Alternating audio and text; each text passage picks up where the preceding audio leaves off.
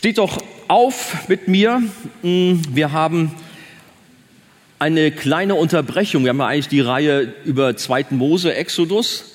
Das wird auch weitergemacht werden von unserem Pastor Christian Wegert, beziehungsweise auch Wolfgang Wegert. Aber wir anderen Pastoren sind so ein bisschen unterwegs in der Bergpredigt. Und äh, da hatten wir ja schon vor einiger Zeit so eine Vogelperspektive von Markus Kniesel gehabt, wo das Vaterunser drin vorkam. Und heute nun wollen wir aber das Vaterunser uns etwas näher anschauen, aber erst mit dem Teil 1. Wir werden drei Teile machen. Teil 2 kommt am nächsten Sonntag von Björn Gödderts und dann nochmal äh, ein Tickchen später von Markus Kniesel Teil 3. Kennt ihr das alle auswendig? Ja, sollte man eigentlich. Na, ich habe schon mal erlebt, das war so eine eine Gerichtsverhandlung, die ich hatte in einem Asylverfahren. Da hatte der Richter den, den äh, Flüchtling da testen wollen, der gesagt hat, er ist Christ, er soll mal das Vaterunser aufsagen. Der konnte das dann nicht. Und dann hatte er dann mich angesprochen, der Richter, ja, was ist das für ein Christ, der kann das Vaterunser nicht. Naja, hm. also ist schon gut, das Vaterunser doch auch zu kennen. Steht doch mal auf und schlagt die Bibeln auf in Matthäus Kapitel 6, die Verse 5 bis 10. Lasst uns mal lesen. Also ich lese nicht das ganze Vaterunser, weil, wie ich schon sagte, heute ist nur Teil 1. Und wenn ihr betet, sagt Jesus zu seinen Jüngern, sollt ihr nicht sein wie die Heuchler, die gern in den Synagogen und an den Straßenecken stehen und beten, um sich vor den Leuten zu zeigen. Wahrlich, ich sage euch, sie haben ihren Lohn schon gehabt. Wenn du aber betest, so geh in dein Kämmerlein und schließ die Tür zu und bete zu deinem Vater, der im Verborgenen ist. Und dein Vater, der in das Verborgene sieht, wird dir's vergelten. Und wenn ihr betet, sollt ihr nicht viel plappern wie die Heiden, denn sie meinen, sie werden erhört, wenn sie viele Worte machen. Darum sollt ihr ihnen nicht gleichen. Denn euer Vater weiß, was ihr bedürft, bevor ihr ihn bittet. Darum sollt ihr so beten. Unser Vater im Himmel, dein Name werde geheiligt, dein Reich komme, dein Wille geschehe, wie im Himmel, so auf Erden. So weit hier erstmal. Herr, ich bitte dich, dass du uns dieses Gebet vor Augen führst, dass wir im Gebetsleben wachsen, dass wir von dir lernen, wie wir beten sollen. Amen. Amen. Setzt euch doch. Der bekannte Prediger Spurgeon aus England, damals, wann war das, vor 150, 200 Jahren, der hat was Interessantes zum Thema Gebet gesagt. Der hat gesagt, Beten ist das Atemholen der Seele. Wer läuft hier blau?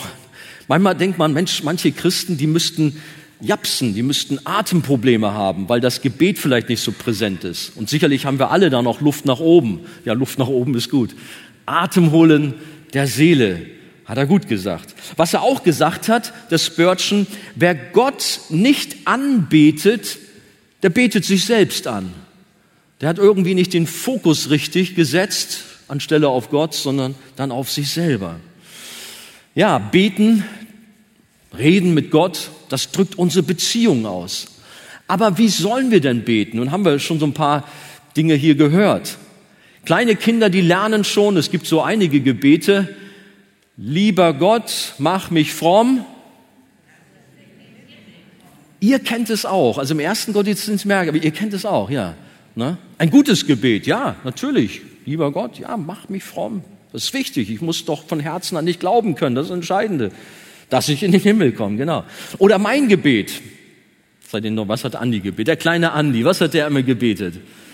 Meine Mutter ist da, die weiß es. Ich bin klein, mein Herz mach rein, soll niemand drin wohnen als Jesus allein. Ja.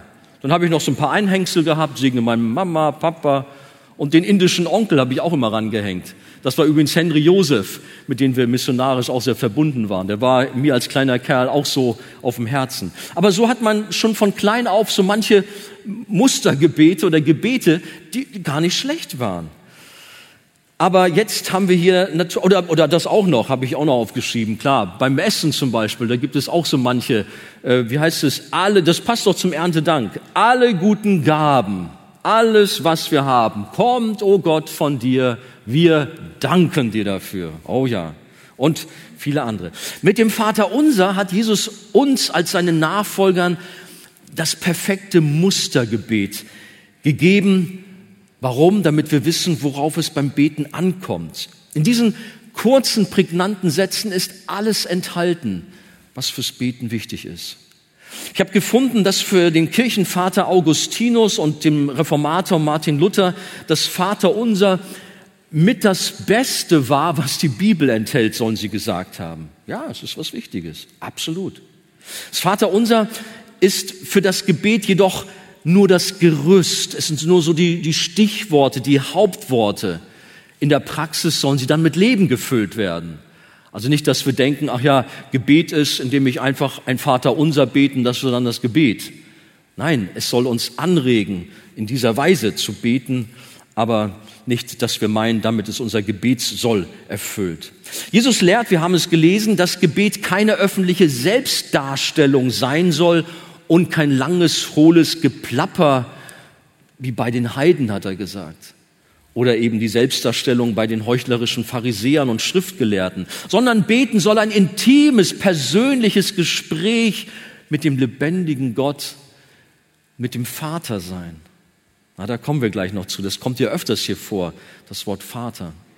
Die meisten Menschen, die sich christlich nennen, die kennen das sogenannte Gebet unseres Herrn, aber oft, na oft, manchmal wird es runtergeleiert, anstelle dass man es auch wirklich so meint, wie man es so ausspricht. Ich weiß nicht, habt ihr euch vielleicht selber schon mal ertappt? Wir beten ja manchmal das Vaterunser. Auch heute werden wir am Ende das Vaterunser beten.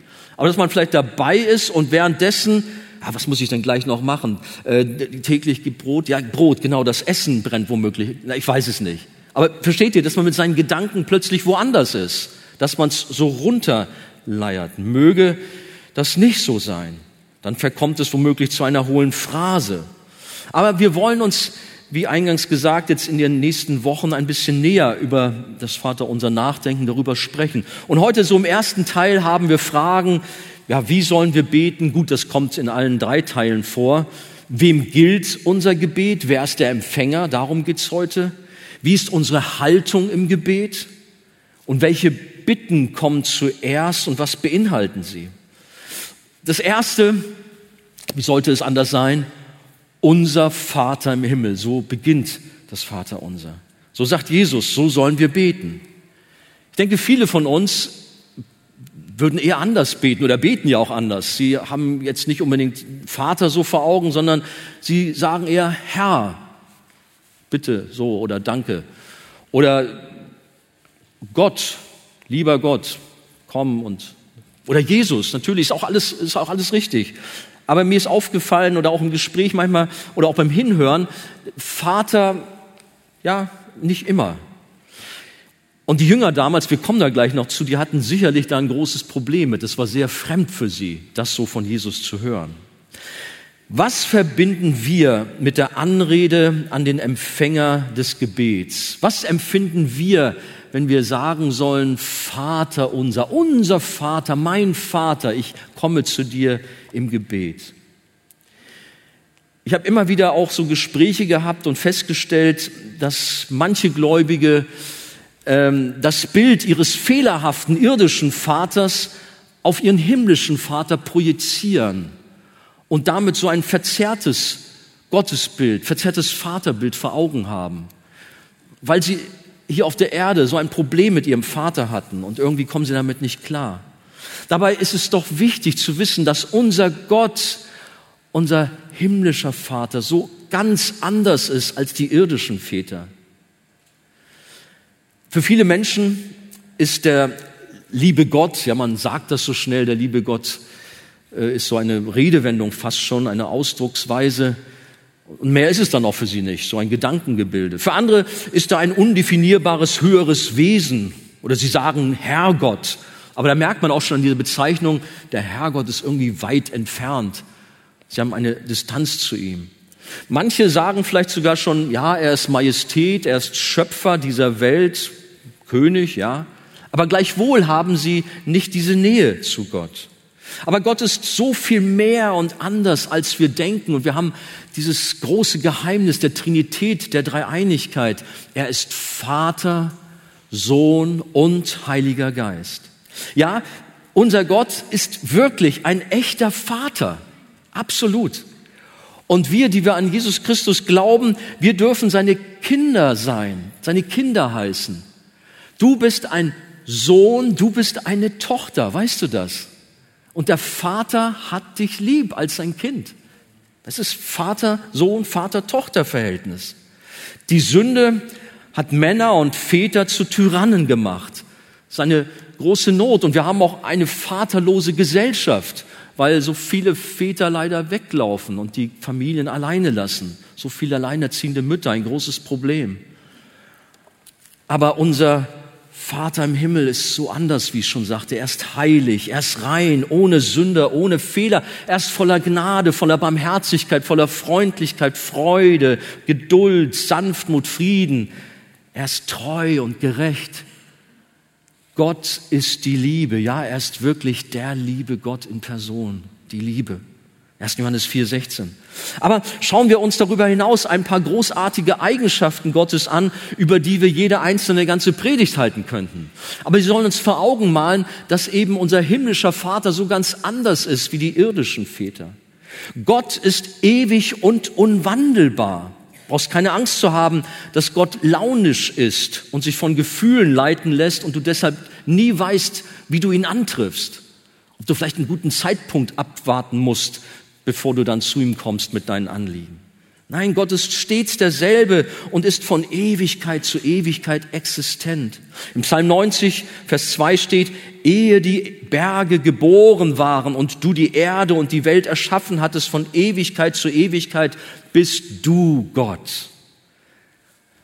Wir leben in einer schnelllebigen Zeit. Um uns herum ist alles im Wandel begriffen, verändert sich ständig, aber unser Gott steht fest und bleibt so, wie er ist und wie er war. Und es gibt auch keinen Grund und keine Möglichkeit, dass er sich ändert. Deshalb sagt die Bibel oder nennt die Bibel Gott den Vater der Lichter, bei dem keine Veränderung ist, noch ein Schatten infolge von Wechsel, Jakobus 1,17. Dann ist natürlich Gott auch allgegenwärtig, auch etwas ganz Wichtiges. Er ist überall zur gleichen Zeit anwesend. Nicht, dass wir denken, ja, jetzt haben wir ihn hier in Hamburg. Er ist hier im Gottesdienst. Amen, das ist er. Aber er ist auch gleichzeitig in den Hunderttausenden Gottesdiensten oder Millionen überall in der Welt. Er ist überall auf der Welt gleichzeitig. Nein, Gott ist immer und überall. Es ist ein großer Trost zu wissen, dass er bei seinen Kindern ist, in jedem Land dieser Erde, ganz nah an ihrer Seite steht. Dann haben wir, Gott ist allwissend und voller Weisheit. Du kannst Gott nicht in Verlegenheit bringen, sodass er mal nicht weiter weiß oder irgendetwas nicht kennt. Gott weiß alle Dinge und ist immer, hat immer ein vollkommenes Wissen. Vor ihm ist nichts verborgen. Er kennt uns durch und durch, leider auch unsere Schattenseite, auch die verborgenen Sünden, die sind ihm auch bekannt. Hebräer 4,13 steht, und kein Geschöpf ist vor ihm unsichtbar, sondern alles bloß und aufgedeckt vor den Augen dessen, mit dem wir es zu tun haben. Oder Psalm 139, das Wort ist noch nicht auf meiner Zunge, siehe, Herr, du weißt es schon.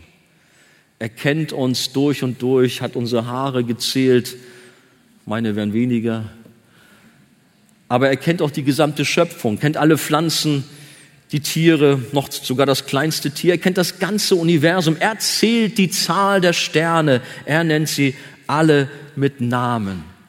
Und er kennt dich ganz genau.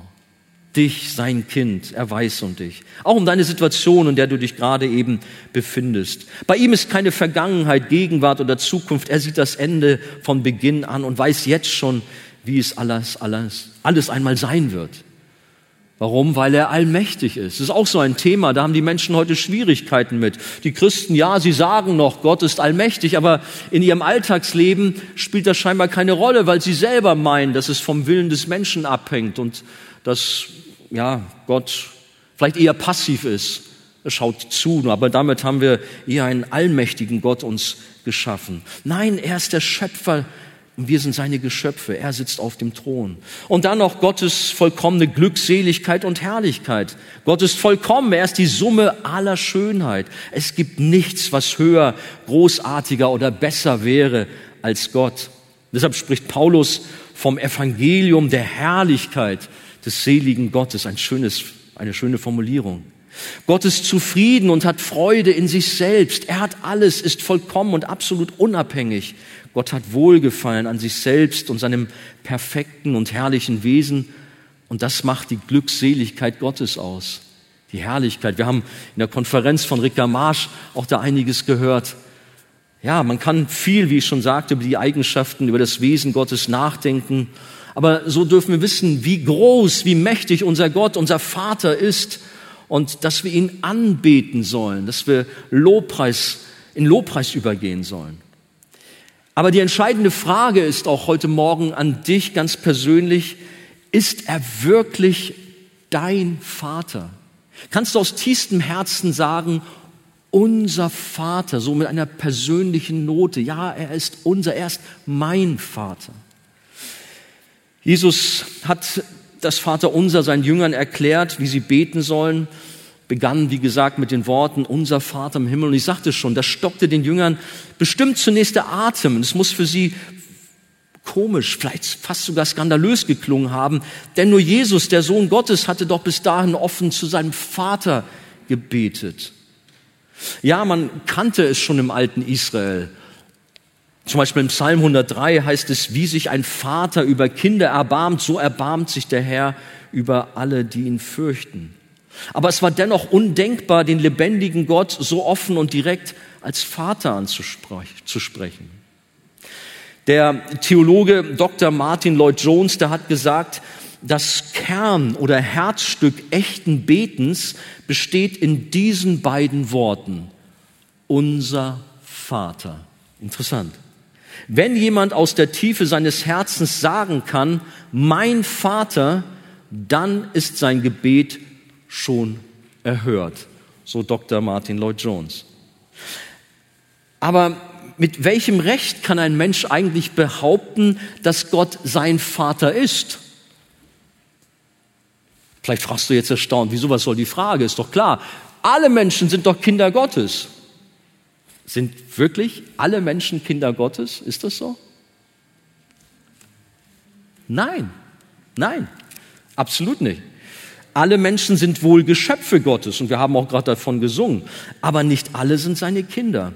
Jesus hat damals zu dieser religiösen Elite gesagt, das waren ja die schriftgelehrten Pharisäer, die nichts verstanden hatten, ja, da hat er ganz schön was Hartes gesagt. Ihr habt den Teufel zum Vater, hat er ihnen gesagt.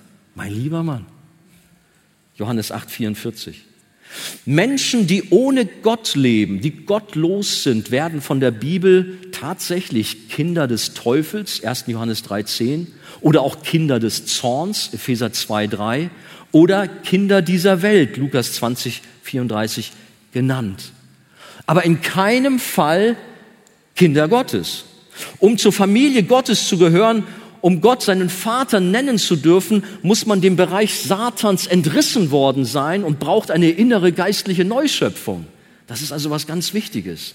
Allein aus Gnade, allein durch den Glauben an Jesus sind wir von Sklaven der Sünde zu Kindern Gottes geworden und dürfen dann auch voller Freude Vater sagen als Kinder.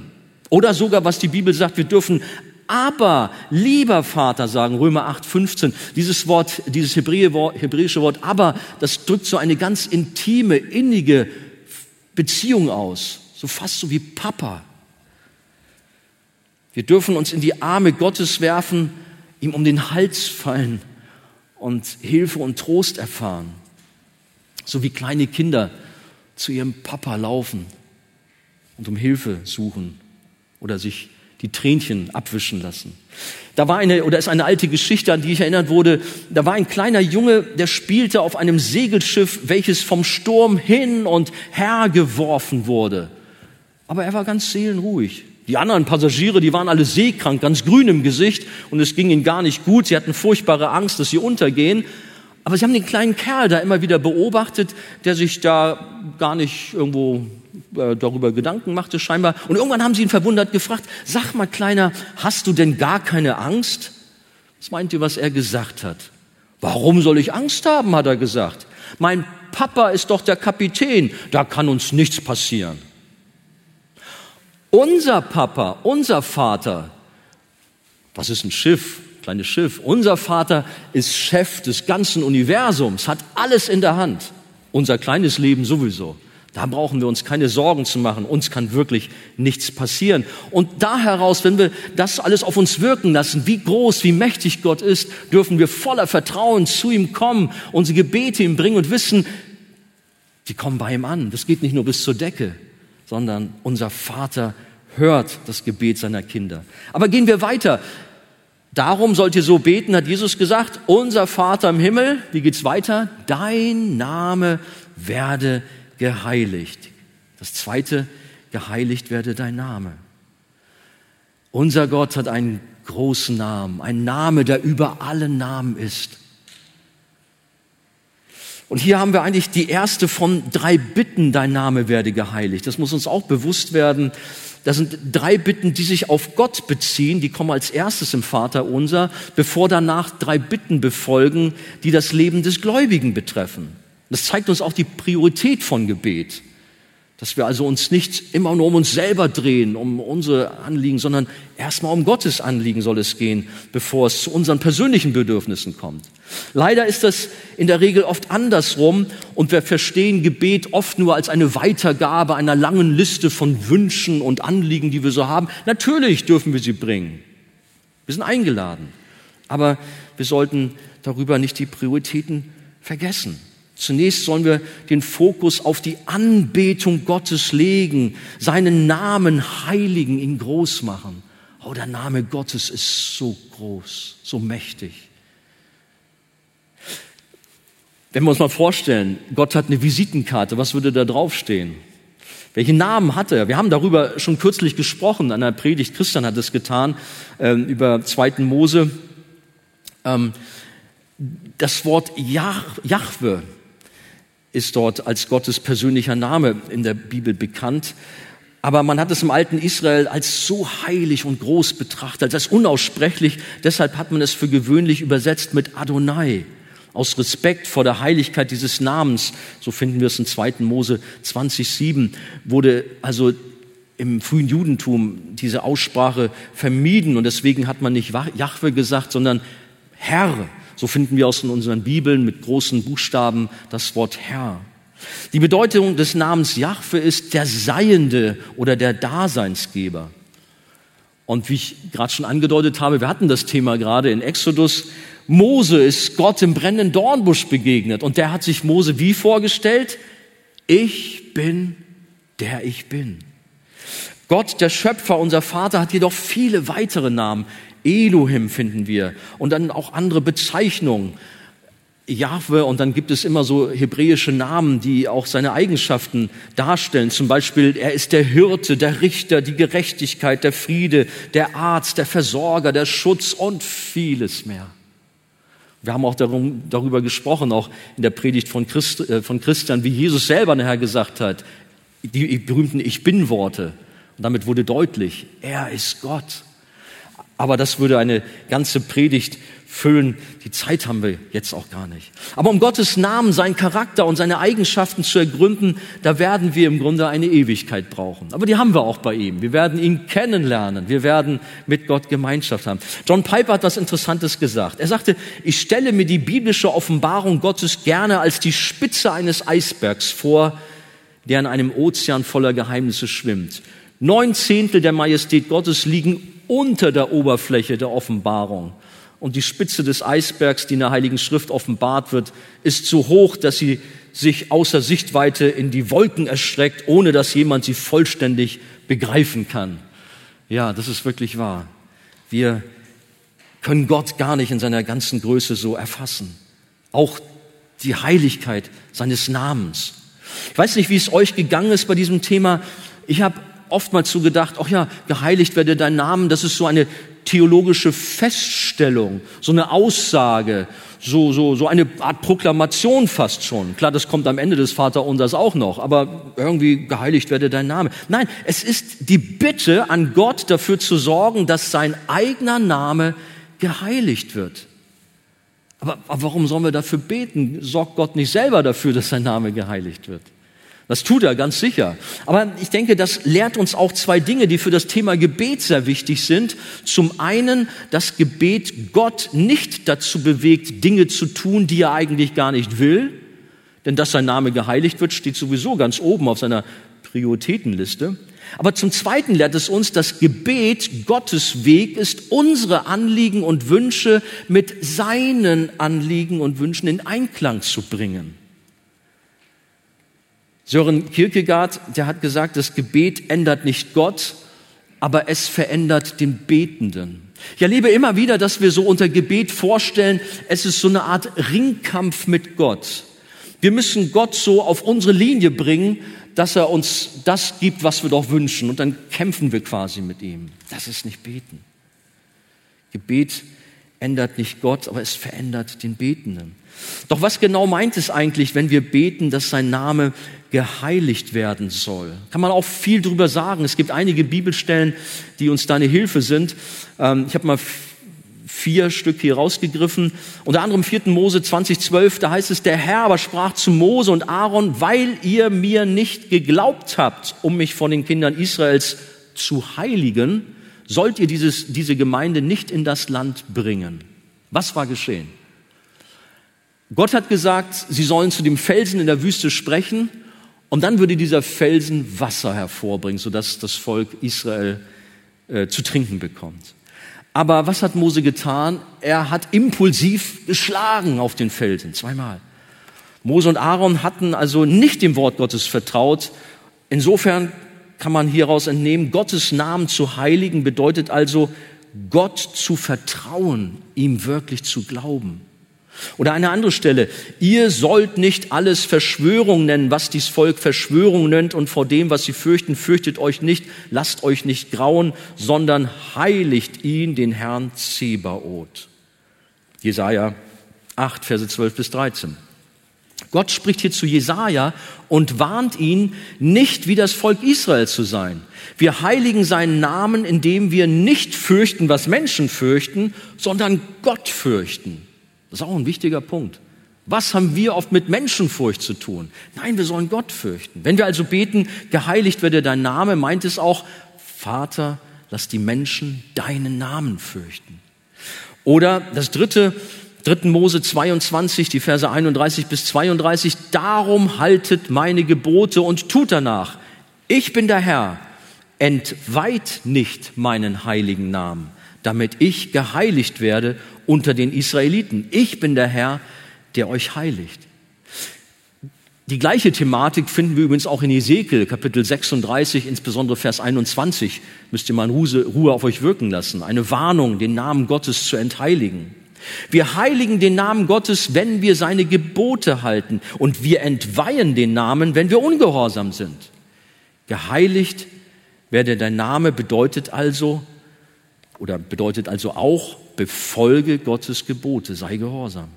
Und dann noch eins, da sprach Mose zu Aaron, das ist's, was der Herr gesagt hat. Ich erzeige mich heilig an denen, die mir nahe sind und vor allem Volk erweise ich mich herrlich. 3. Mose 10.3. Dieser Text macht deutlich, dass Gott sich seinem Volk als heilig zeigt und sich dabei verherrlicht. Es gehört also beides zusammen, sich zu heiligen und herrlich zu erweisen. Wenn wir also beten, geheiligt werde dein Name, da meinen wir damit auch Gott zu loben, ihn anzubeten. Zusammenfassend nochmal, geheiligt werde dein Name ist die erste Bitte des Vaterunsers. Wir heiligen den Namen Gottes, wenn wir ihm vertrauen, ihn verehren, ihm gehorchen und ihn anbeten. Kommen wir zum dritten Punkt, da habe ich die nächsten beiden Bitten zusammengefasst. Dein Reich komme, dein Wille geschehe. Darum sollt ihr so beten, sagt Jesus, unser Vater im Himmel, dein Name werde geheiligt, dein Reich komme, dein Wille geschehe wie im Himmel, so auf Erden. Ja, das ist auch so eine Bitte. Wie gerne sind wir aber unser eigener König und drehen uns um unser eigenes kleines Königreich und denken, unser sogenannter freier Wille ist der Dreh- und Angelpunkt unseres Seins und entsprechend mögen auch unsere Gebete oft sein. Aber was hat Jesus gesagt? Da sprach er zu allen, wer mir nachfolgen will, der verleugne sich selbst und nehme sein Kreuz auf sich täglich und folge mir nach. Lukas 9, 23. Was heißt das? Unsere Rettung, die verlangt Selbstverleugnung, Selbstaufgabe, Selbstunterwerfung. Alle Autonomie, alle Freiheit, alle Selbstbestimmung wird an Jesus, dem Herrn und Retter, abgetreten. Das ist es, wenn wir sagen, dein Reich komme. Die eigene Agenda, die eigenen Träume, die eigenen Ziele sind alle auf dem Altar Gottes geopfert, um sich der Herrschaft Christi zu unterstellen. Dein Reich komme. Das heißt auch Jesus als den Herrn und König zu bekennen und damit zu sagen, übernimm du mein Leben, komme zu mir, forme du mich so, wie es deine Abs deinen Absichten entspricht, setz mich da ein, wo du mich haben möchtest. Wenn ich sage, dein Reich komme, bestätige ich, dass ich die Herrschaft über mein eigenes Leben aufgegeben habe. Deswegen sagen wir auch, Herr, du bist mein Herr. Unsere Bitte, dein Reich komme, stellt Gottes Interesse an die erste Stelle. Wir sind alles, wir sind aufgerufen, alles zu tun, was sein Reich, was sein Königreich voranbringt, groß macht. Und an dieser Stelle möchte ich noch einmal sagen, in dieser Welt gibt es eigentlich nur zwei Reiche. Es gibt Gottes Königreich und es gibt das Reich der Finsternis oder das Reich des Bösen. Gottes Königreich wird auch das Königreich des Lichtes genannt. Entweder dienen wir Gott oder wir dienen Satan. Wir hatten das vorhin schon. Entweder sind wir Kinder Gottes oder Kinder des Teufels, so wie Jesus gesagt hat. Jesus selber sagt, entweder seid ihr für oder gegen mich. Markus 9, 40. Wie gerne hätten wir Menschen oft so einen neutralen Mittelweg, so eine Grauzone, wo wir uns aufhalten. Aber die gibt es bei Gott nicht. Paulus schreibt den Christen in Ephesus, ihr wart früher Finsternis, nun aber seid ihr Licht in dem Herrn, wandelt also auch als Kinder des Lichts, Epheser 5, 8. Als Kinder des Lichts, als Kinder des Höchsten sollte es uns also nicht schwer fallen, dass alle unsere Wünsche, Sehnsüchte und Hoffnungen auf das Königreich Gottes gerichtet sind, dessen Teil wir sind. Wie hat es Jesus getan? Von ihm können wir sehr lernen. Er hat natürlich oft dieses Thema ähm, in seinen Gesprächen, in seinen Predigten auch gehabt. Unter anderem hat er gesagt, ich muss das Reich Gottes predigen, denn dazu bin ich gesandt, Lukas 4, 43. Oder wir können uns daran erinnern, als es kurz vor der Kreuzigung ist und er im Gespräch mit Pilatus ist, der ihn herausgefordert hat, du bist doch der König der Juden. Was hat Jesus geantwortet? Mein Königreich ist nicht von dieser Welt, Johannes 18, 36. Wir setzen unsere Hoffnung, unser Vertrauen nicht auf irdische Reiche, sondern auf das himmlische Reich, das Reich unseres Vaters im Himmel. Wenn wir beten, dann Reich komme, dann ist das aber im Grunde auch ein missionarisches Gebet, ein Gebet für Sünder, sich zu bekehren. Der Apostel Paulus hat nämlich seinen Mitarbeiter Timotheus eine ganz besondere Anweisung gegeben, für alle Menschen zu beten. Ihr kennt es. 1. Timotheus 2,4. Gott will, dass alle Menschen gerettet werden und zur Erkenntnis der Wahrheit kommen. Ja, wir sollen beten, dass die Menschen zum Glauben kommen und sich das Königreich Gottes in den Herzen ausbreitet. Und dann sagt Jesus noch, trachtet zuerst nach dem Reich Gottes und nach seiner Gerechtigkeit. So wird euch dies alles hinzugefügt werden. Da haben wir die Priorität. Als erstes soll es um Gottes Reich gehen. Wir sollen es sichtbar werden lassen in dieser Welt als Kinder Gottes, damit die Menschen sehen, wie es ist durch ein vorbildliches Leben. Wir freuen uns, dass Jesus bald wiederkommen wird. Als er kam, hat er das Reich Gottes begonnen, aber er hat es noch nicht vollendet. Das wird geschehen, wenn er wiederkommt, wenn er hier auf dieser Erde, die verwandelt wird, die neu ist, eine neue Erde, wenn er dann sein ewiges Reich aufrichten wird. Und so finden wir am Ende der Bibel diese Worte, Jesus erspricht, der dies bezeugt, ja, ich komme bald, Amen. Und wie antworten wir? Ja, komm, Herr Jesus, wir haben Sehnsucht, dass dein Reich zur Verendung kommt. Aber dann das letzte noch, die weitere Bitte, dein Wille geschehe wie im Himmel so auf Erden. Es ist eigentlich die logische Konsequenz und Folge der vorhergehenden Bitte, dass, rein, dass sein Reich kommen soll. Aber das ist auch so eine Bitte. Wir hatten vorhin schon, habe ich das angedeutet, wir haben oft so unser eigenes Königreich. Wir wollen so der König sein. Und hier auch, bei vielen heißt es nicht, dein Wille geschehe, sondern mein Wille geschehe. Vielleicht sagen wir mit unseren Lippen, ja, dein Wille geschehe, aber in unserem Herzen ist was anderes. Oder Gottes Wille im Himmel und meiner auf Erden. Ich war mal geschockt, als ich in einem ähm, ja, anderen Umfeld, nicht, das war jetzt nicht hier bei uns, folgendes Gebet hörte. Da sagte jemand, ähm, Heiliger Geist, ich setze dich frei und erlaube dir zu wirken. Ich war etwas befremdet über dieses Gebet.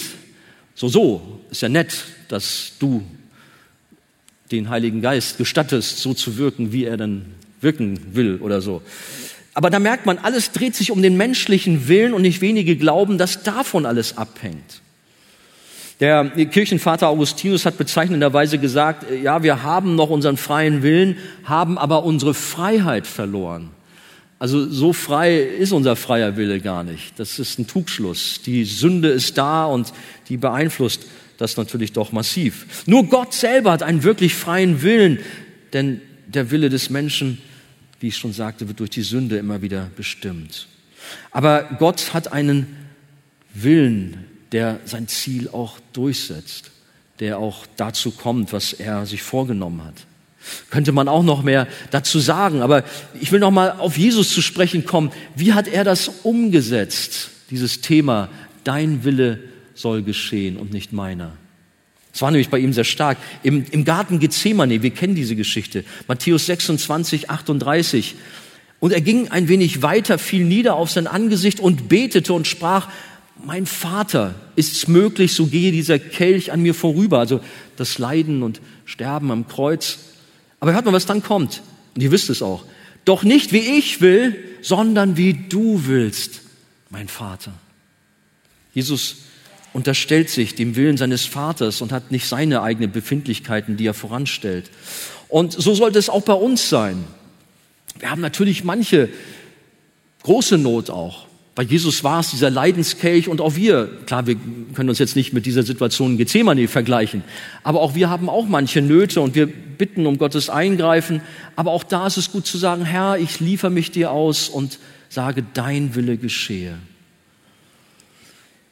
Die Bibel fordert uns auf, dass wir unsere Bitten bringen. Ihr habt nicht, weil ihr nicht bittet. Und so dürfen wir kommen. Aber eben die Frage ist, mit welcher Haltung. Wir haben da auch einen Aussätzigen, von dem wir lernen können. Aussatz war eine furchtbare Krankheit damals. Man war ausgegrenzt aus der Gesellschaft, im Grunde dem Tode geweiht. Aber da haben wir eine Geschichte in Matthäus Kapitel 8 und siehe, ein Aussätziger kam heran, fiel vor Jesus nieder und sprach, Herr, wenn du willst, kannst du mich reinigen. Auch Herr, wenn du willst. Und Jesus streckte die Hand aus, rührte ihn an und sprach, ich will's tun, sei rein. Und sogleich wurde er von seinem Aussatz rein. Also wie Jesus kommt dieser Aussätzige und sagt, dein Wille geschehe. Wir haben auch diesen Ausspruch, so Gott will und wir leben. Die Älteren vielleicht mehr. Aber es ist wichtig, in der Bibel sagt das so, wir sollen nicht so unsere eigenen Pläne machen und koste es, was es wolle, sondern immer wieder auch im Hinterkopf haben, nein, alles, was ich plane und was ich so vorhabe, das soll ich doch auch bedenken, so Gott will und wir leben, Jakobus 4, 15. Die Bitte, dein Wille geschehe im Himmel wie auch auf Erden, zeigt unsere Demut und Ehrfurcht vor Gott. Er hat mich in der Hand. Er kann mit mir machen, was er will. Es ist ein sich an Gott ausliefern. Manche Menschen heilt Gott, andere aber nicht. Manche Menschen erleben ein großes Wunder in ihrem Beruf zum Beispiel, andere aber nicht und haben Schwierigkeiten. Herr, ich lege mich vor dich hin und sage, dein Wille geschehe. Man kann es sich nicht selbst nehmen. Es ist alles ein Geschenk der Gnade Gottes. So wie sein Reich kommen soll und in uns und auf dieser Welt ausbreiten soll, so gilt es genauso auch für seinen Willen. Auf den kommt es an und darum beten wir, dein Wille geschehe im Himmel und auf Erden. Jesus sagt, was immer ihr in meinem Namen bittet, das werde ich tun, damit der Vater im Sohn verherrlicht werde. Johannes 14, 13. Am Ende sind alle unsere Gebete zur Ehre des Vaters durch den Sohn. Wenn wir Vater sagen, erkennen wir Gott als den Ursprung, als die Quelle an. Wenn wir beten, geheiligt werde dein Name, erkennen wir Gott als heilig ein, an. Wenn wir sagen, dein Reich komme, erkennen wir Gott als den souveränen Herrn an. Und wenn wir beten, dein Wille geschehe, erkennen wir Gott als absolute Autorität unseres Lebens an. Beten wir so, wie Jesus es uns gelehrt hat, und Gott wird segnen, Gott wird unser Gebetsleben reich machen. Und darum sollten auch wir beten. Das wollen wir jetzt auch tun. Und die Lobpreisgruppe darf nach vorne kommen. Herr, wir danken dir von ganzem Herzen, stehen wir doch auf, wir danken dir von ganzem Herzen, dass du uns auch das Beten lehrst. Ja, mitunter wissen wir nicht, wie wir richtig reden sollen, mit, wie wir mit dir reden sollen, aber du hast uns hier ein Mustergebet gegeben und daran wollen wir uns orientieren, dass wir eben nicht plappern wie die Heiden, dass wir uns auch nicht selbst darstellen, sondern dass wir wirklich aus diesen Worten, die du uns gegeben hast, tiefe Inhalte schöpfen für unser Gebetsleben. Danke, Jesus, dass wir im Gebet wachsen dürfen, als Einzelne und auch als gesamte Archegemeinde. Amen. Amen.